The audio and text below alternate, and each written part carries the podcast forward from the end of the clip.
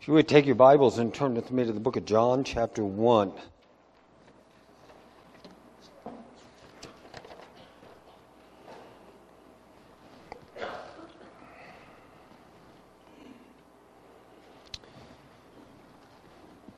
We've now been in the book of John for a couple of weeks, and we're moving through this prologue to the book, which gives us kind of the in- introductory material to the entire letter. Where the Apostle John is wrestling and explaining to us the person of Jesus. I can only imagine what it must have been like as a human man, as a disciple, a follower of Jesus who was called to follow Jesus. You think with me of the Apostle John. John was a fisherman. Uh, he was in the fishing trade with his brother James and with partners Andrew and Simon. They fished on the Sea of Galilee. They were probably rough hewn, men with the bark on kind of guys. They meet Jesus. We will read later in this book, in this chapter, how Andrew, who was following John the Baptist and had been baptized by John the Baptist, comes into contact with Jesus the first time. We have that introductory material here in John's gospel that we don't have in the other synoptics, where Jesus later comes to them on the, the banks of the Sea of Galilee and says to them, Come follow me, and I will make you fishers of men. But as an ordinary man, a fisherman, he was just kind of living his life day by day like us, trying to figure out how to make ends meet and how to stay out of trouble with the authorities and not get the Romans ticked off at you and all the other things. Coming to terms with who this person is that they are following who feeds 5,000, who raises the dead, who stills the sea. Who is this? And so the Holy Spirit gives to us in this prologue an explanation of the person of Jesus. And we've been looking at that. He began in verse 1 In the beginning was the Word. The Word was with God, and the Word was God. The same was in the beginning with God. All things were made by Him. For and without Him, nothing that is in existence came into existence. In Him was life. The life was the light of men. then we get to verse 14. This so relates to Christmas. And what we think about when we think about Jesus, who he is, the Word, the eternal Word who was with God and was God, the Word became flesh in verse 14 and dwelt among us. And then John says, We, we his followers, we apostles who walked with him for three and a half years, we have seen his glory. Glory is of the only Son from the Father. The monogenes, and we'll talk about that word, that phrase, not only a little bit today, but in other parts of the Gospel of John. John loves this title for Jesus. He is the only Son from the Father, full of grace and truth. For John the Baptist, not John the Apostle, we're talking about John the Baptist, for John the Baptist bore witness about him. He cried out, This was he of whom I said, He who comes after me ranks before me, because he was before me. Of the two, who was the older in an earthly sense? Well, John the Baptist.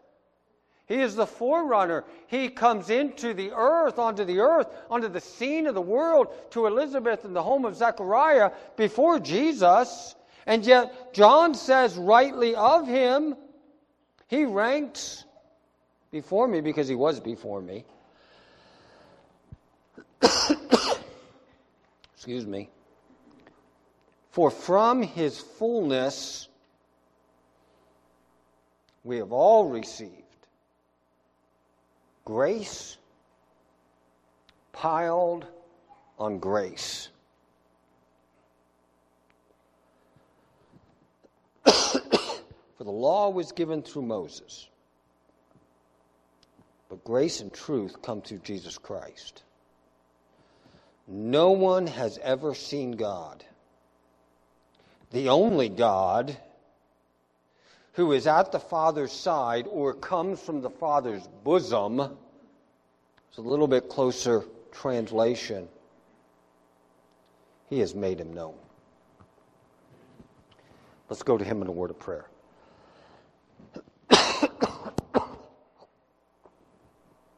While I'm praying, would somebody get me a glass of water? I got a tickle in my throat. I think John's getting it. Thank you.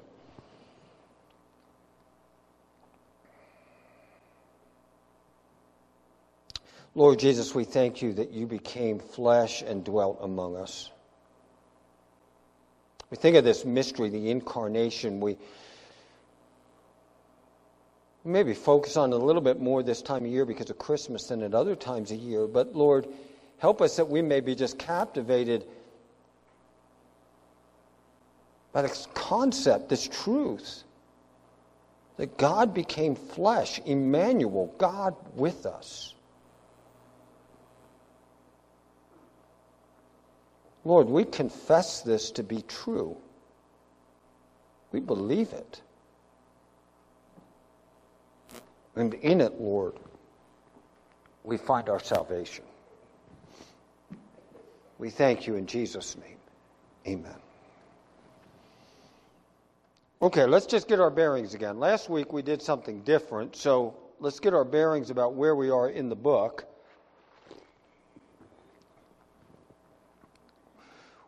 We've been talking about the outline of the book of John. We did that one message. We talked about the prologue, the person of Jesus, that we just briefly looked at in our introduction today. But then there are three things essentially that we focused on in this prologue. The first thing that we focused on was the words being. In the beginning was the Word. The Word was with God, and the Word was God. Second thing we looked at was the word's reception.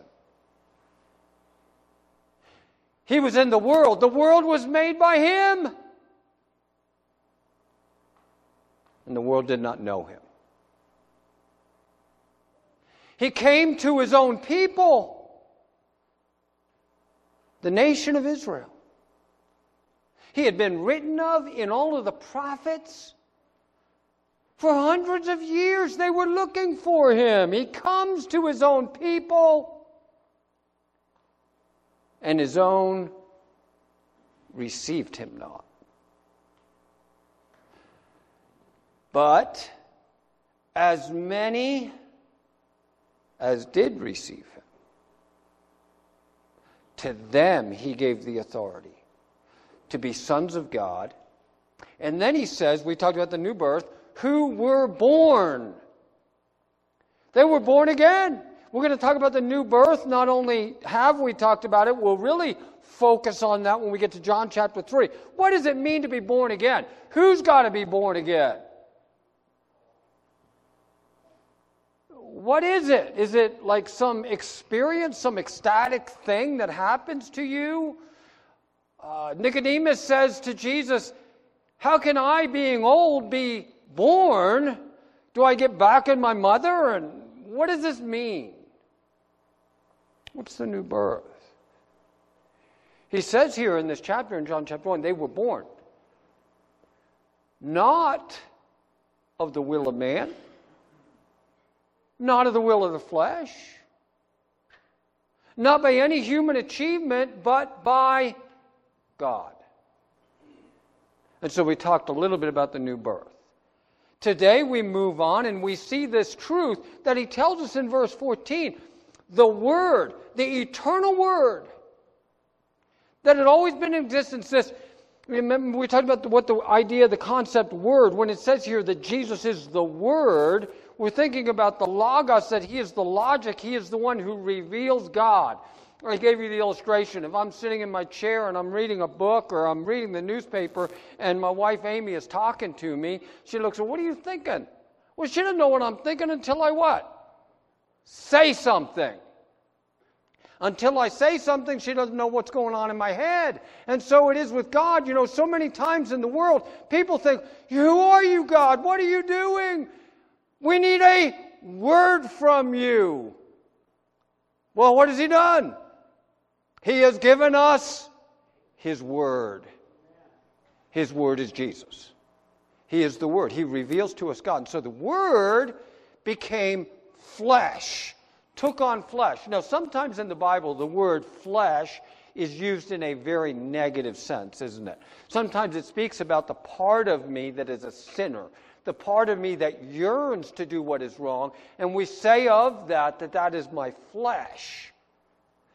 But sometimes the word flesh just is used in a way to speak of like flesh and blood. Kind of that concept of humanity, a body. That Jesus took on a body.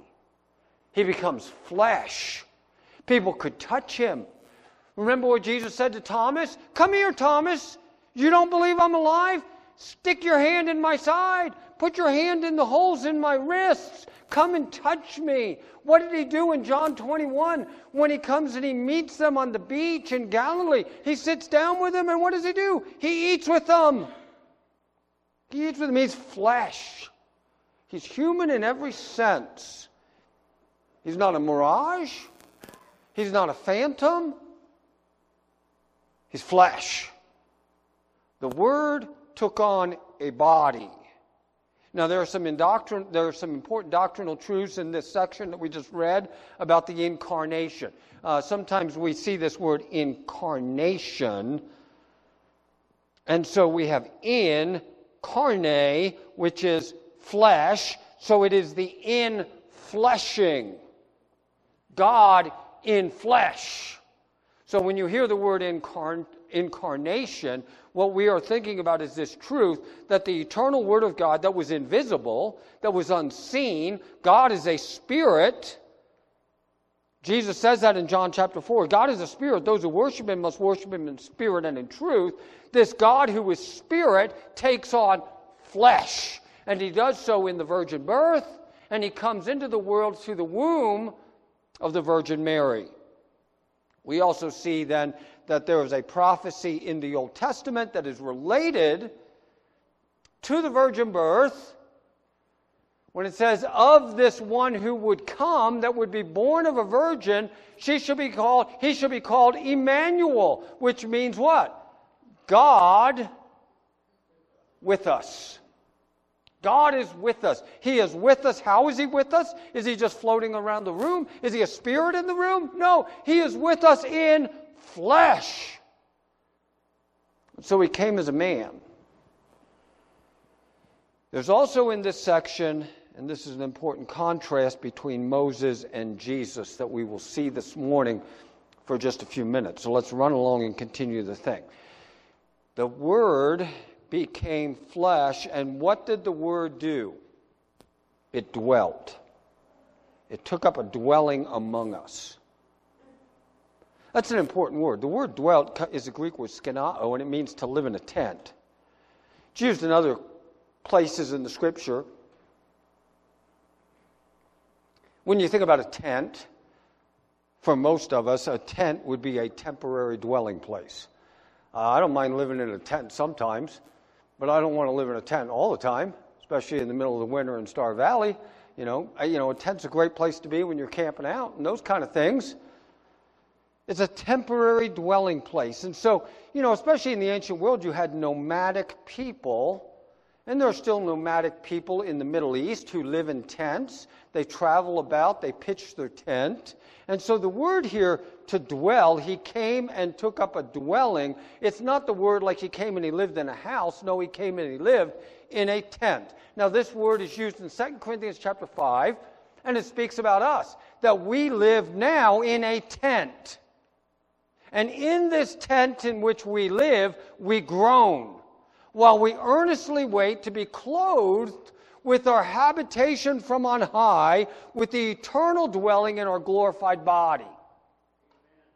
Right now, we dwell in a tent. However, he's probably not speaking in this way, in this definition, when he says the Word became flesh and tented among us. He is probably more speaking in the technical sense of the tent from the Old Testament in which God dwelt in the Old Covenant. He dwelt in the tent. Now we're going to see this contrast in this section, in this paragraph between Moses and Jesus. The law comes through Moses, all the ceremonial system. And a part of the ceremonial system was the worship in which the Jews engaged. And the central to the Jewish worship was the tent. Now, later that is replaced by a temple. But for hundreds of years, it is a tabernacle, it is a tent. And when the Jewish people in the Old Covenant thought about the presence of God, they thought about this tent in which was the holy place and the holiest place, and in the holiest place in which was the Ark of the Covenant. And there on the mercy seat was where the blood was applied and access came. Man could come to God through a priest in the tent. And now John tells us the Word became flesh and he tented, he tabernacled. So now we don't think about a building, we think about a person. God has come in the person of Jesus. So, Jesus is the fulfillment of all of the shadows in the Old Covenant ceremony. In Colossians chapter 2, I think it's in verse 17, it says that all these things in the Old Covenant are shadows, but the substance is Christ. The shadow precedes, and the shadow gives form to what is coming, but the shadow is not the substance, it is just the picture of the reflection. The substance is Christ. So Jesus is the fulfillment of all the shadows in the Old Covenant ceremony. This is an oft repeated theme in John's Gospel. We're going to see this time and time again as we go through John's gospel that Jesus fulfills the old covenant. So Jesus is like this. John's going to say, Behold, the Lamb of God. He takes away the sin of the world. Where does that come from? The lamb that was sacrificed in what? The tent. Behold the Lamb of God. And then we're going to see things like this I am the light of the world. I am the light of the world. He is the candelabra. He is the fulfillment of all these things. He says, I am the bread. And so we think about the table of the bread of the presence in the, in, in the holy place. So, all of these things that we will see in the Gospel of John, John is, in a way, in this prologue, he is pointing to the truth that he is going to develop that Jesus is the fulfillment of all the shadows in the Old Covenant ceremony. And he says here, we beheld his glory. Now, listen. You couldn't go in to the holiest of holies as just a mere mortal man, only one man went in there once a year, and he did not dare go without blood, and he went with fear and trepidation. You could not go into that holiest of holies and behold the glory of God and live. But we beheld it. We have beheld his glory.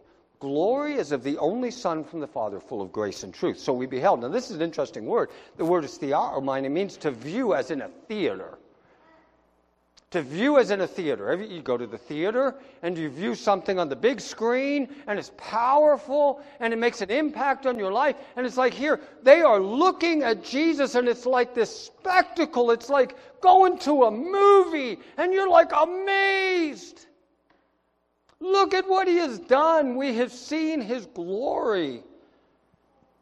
The same thing comes up by the Apostle Paul in 2 Corinthians 3 he says, We all with an unveiled face. Now, this is a reference, we don't have time to do it this morning, to Moses, who, when he went up on Mount Sinai, would put a veil over his face when he came down, because when he was up on the mountain, the Shekinah glory of God would like radiate off his face. So when he came down off the mountain, he had been in the presence of God. He hadn't seen the full glory of God, but just like the sunburn from the glory of God was like a radiation burn that is just like, and it scares the people to death. I mean, they see him coming. It's like Charlton Heston coming down the mountain, and they see him coming. He's like, What in the world happened to him up there? Put a veil over your face. You're scaring us to death. So, whenever he came down from the mountain, he put a veil over his face because the people were scared of him. But we, oh, we get to see the glory of God and we don't have to put a veil on.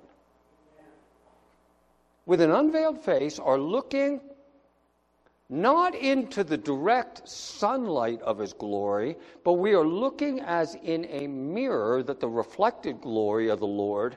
And as we do so, what is that doing to us? It metamorphosizes us. That word is used in Romans chapter 12. How we are to be metamorphosized by the renewing of our mind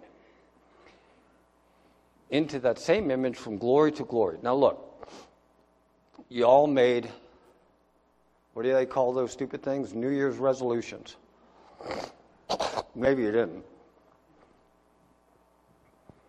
And you probably broke it already. But there's something about yourself you want to change. I know there is. If you really want to be transformed, and I want to be transformed, don't do it by just human effort and resolution and endeavor. Just get into the mirror of the Word of God and see the glory of God and come into contact with God in His Word in a way that when you do so, He changes you. That is what Paul is telling us in that verse. We have beheld His glory. Have you ever been in the Word of God and you're just like, wow, I can't look at that? At the stunning glory of God reflected off that page is so revealing to me my sin. I can't see it. I don't want to look at that. But as I come to terms with it and I say, I'm going to push through that and I am going to go into the mirror even though it hurts. It's like going to the physical therapist, right? Chris was talking about that last week. What does a physical therapist do? He hurts you, but he hurts you for your good. And the glory of God hurts. But it is for our good. Press on. There is a developed contrast between Moses and Jesus, all in this text. There were two great means or men who were the means of redemption in the scripture. You have Moses and you have Jesus. Jesus says to these people later in the book, Moses in whom you trust. Moses in whom you trust. Look to me and be saved. But there was Moses and there was Jesus. Moses was the agent that God used to bring Israel out of Egypt. He was the recipient of the Torah, the first five books of the Bible, on Mount Sinai. He gets it all. Can you imagine? God saying, This is how I did it. In the beginning, I spoke. First, I said, In the beginning, let there be light. And there was light. And God tells Moses this. Can you imagine being with him on the mountain and hearing God telling you, This is what I did? This is what happened to Noah. This is all about the flood. This is why you're up here and you're kicking around and you see fossils on the top of a mountain. Where did those fish come from on top of the mountain? This is how they got there. Oh, now I understand that. All that stuff. He's the recipient of it up on Mount Sinai. He was highly esteemed and revered within Judaism. He's a great man. Moses is a great man. Any man, think about this. Any man who could start at 80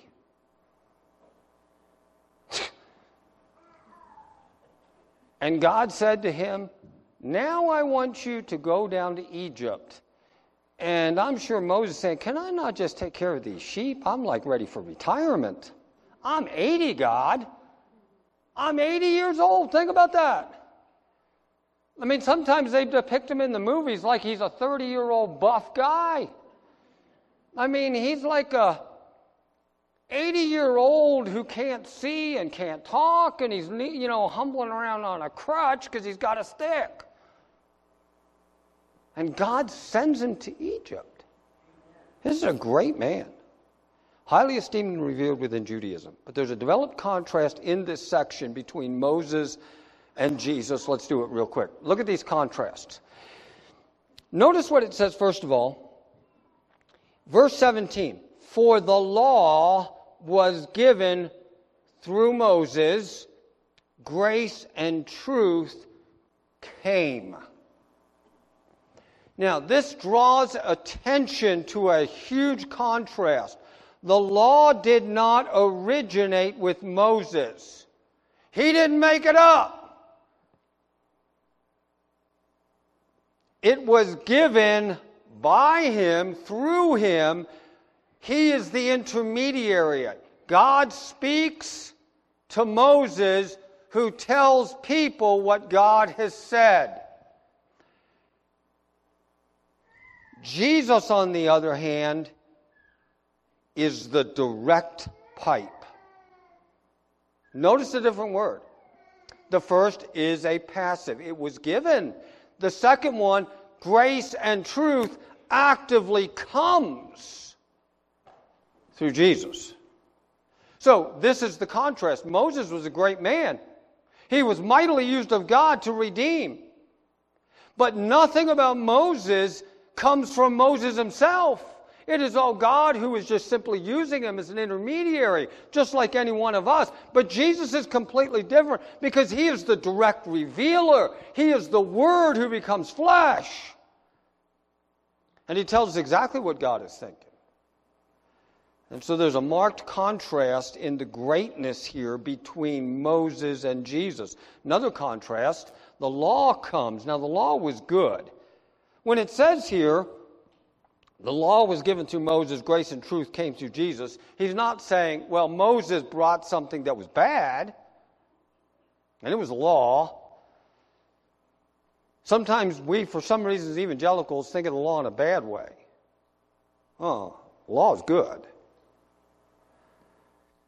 The law comes from God. It is the mind of God. It is the character of God reflected but it can't save me. The law was good. It is full of type and shadow, and it also has no means of enablement to fulfill what it required. It says, Children, obey your parents. honor them. And then it says, if there is a child in your camp and he rebels and he rejects repeatedly, the parents are to take him outside the camp and they were to what? Right? Stone him. We're not little, little kids, and I don't got time to go into that whole thing in the law. But it, the law is all about judgment. You obey it or you die. And the worst thing about it is this there is no enablement to fulfill what it requires. There's this tremendous requirement of absolute perfection, and yet there's nothing inside of me that says, okay, I want to obey that. The only thing that's inside of me is, how can I get around it? You know, how can I disobey mom and dad and nobody knows? Right? Amen, kids? You know, how can I get away with it? That's what's inside of me. There's no enablement to fulfill it. So the law is good, but it is only a schoolmaster to show me my need of Christ. It shows me that I'm a mess, that I am screwed up, that I'm a sinner. Grace and truth come by Jesus. Now, this phrase, grace and truth, is repeated twice here. It is the Greek equivalent to a Hebrew phrase. The Hebrew phrase is mercy and faithfulness. If you read your Old Testament enough, you will see those two things linked repeatedly mercy and faithfulness. Mercy and faithfulness. So God says on Mount Sinai, when he shows Moses his glory, Moses says, Show me your glory. God says, I can't. If I did, you would die. I will put you in a cleft of the rock, and I will put my hand over it. And after I've gone by, I'll remove it, and you will see the tailings of my glory. And as he goes by, God himself pronounces his glory. And what he says is this as he goes by I am a God of mercy and faithfulness. Mercy, covenant loyalty, faithful to the covenant. You may not be faithful to the covenant, but I always will be because I am faithful. So Jesus is the equivalent, he is the revelation of this truth of the character of God that he is merciful and he is faithful. He is grace and he is truth. And he tells us here that of that fullness, the fullness of the mercy and faithfulness of God, we have all received, and we have received grace piled on grace. Oh. Have you ever had a big breakfast and your wife just brings out pancake piled on pancake? It's just like one after the other, and it's like, man. Grace piled on grace. My goodness, I look at my life. God has piled grace on grace on grace on grace. Remember in the book of Malachi, he says, Put me to the test. If I do not open the windows of heaven and pour out on you a blessing you cannot receive. Just grace on grace. Moses could not see the essence of the glory of God, although he requested it. I already talked about that story. He says to God, Show me your glory. I mean, he's been up there so long 40 days.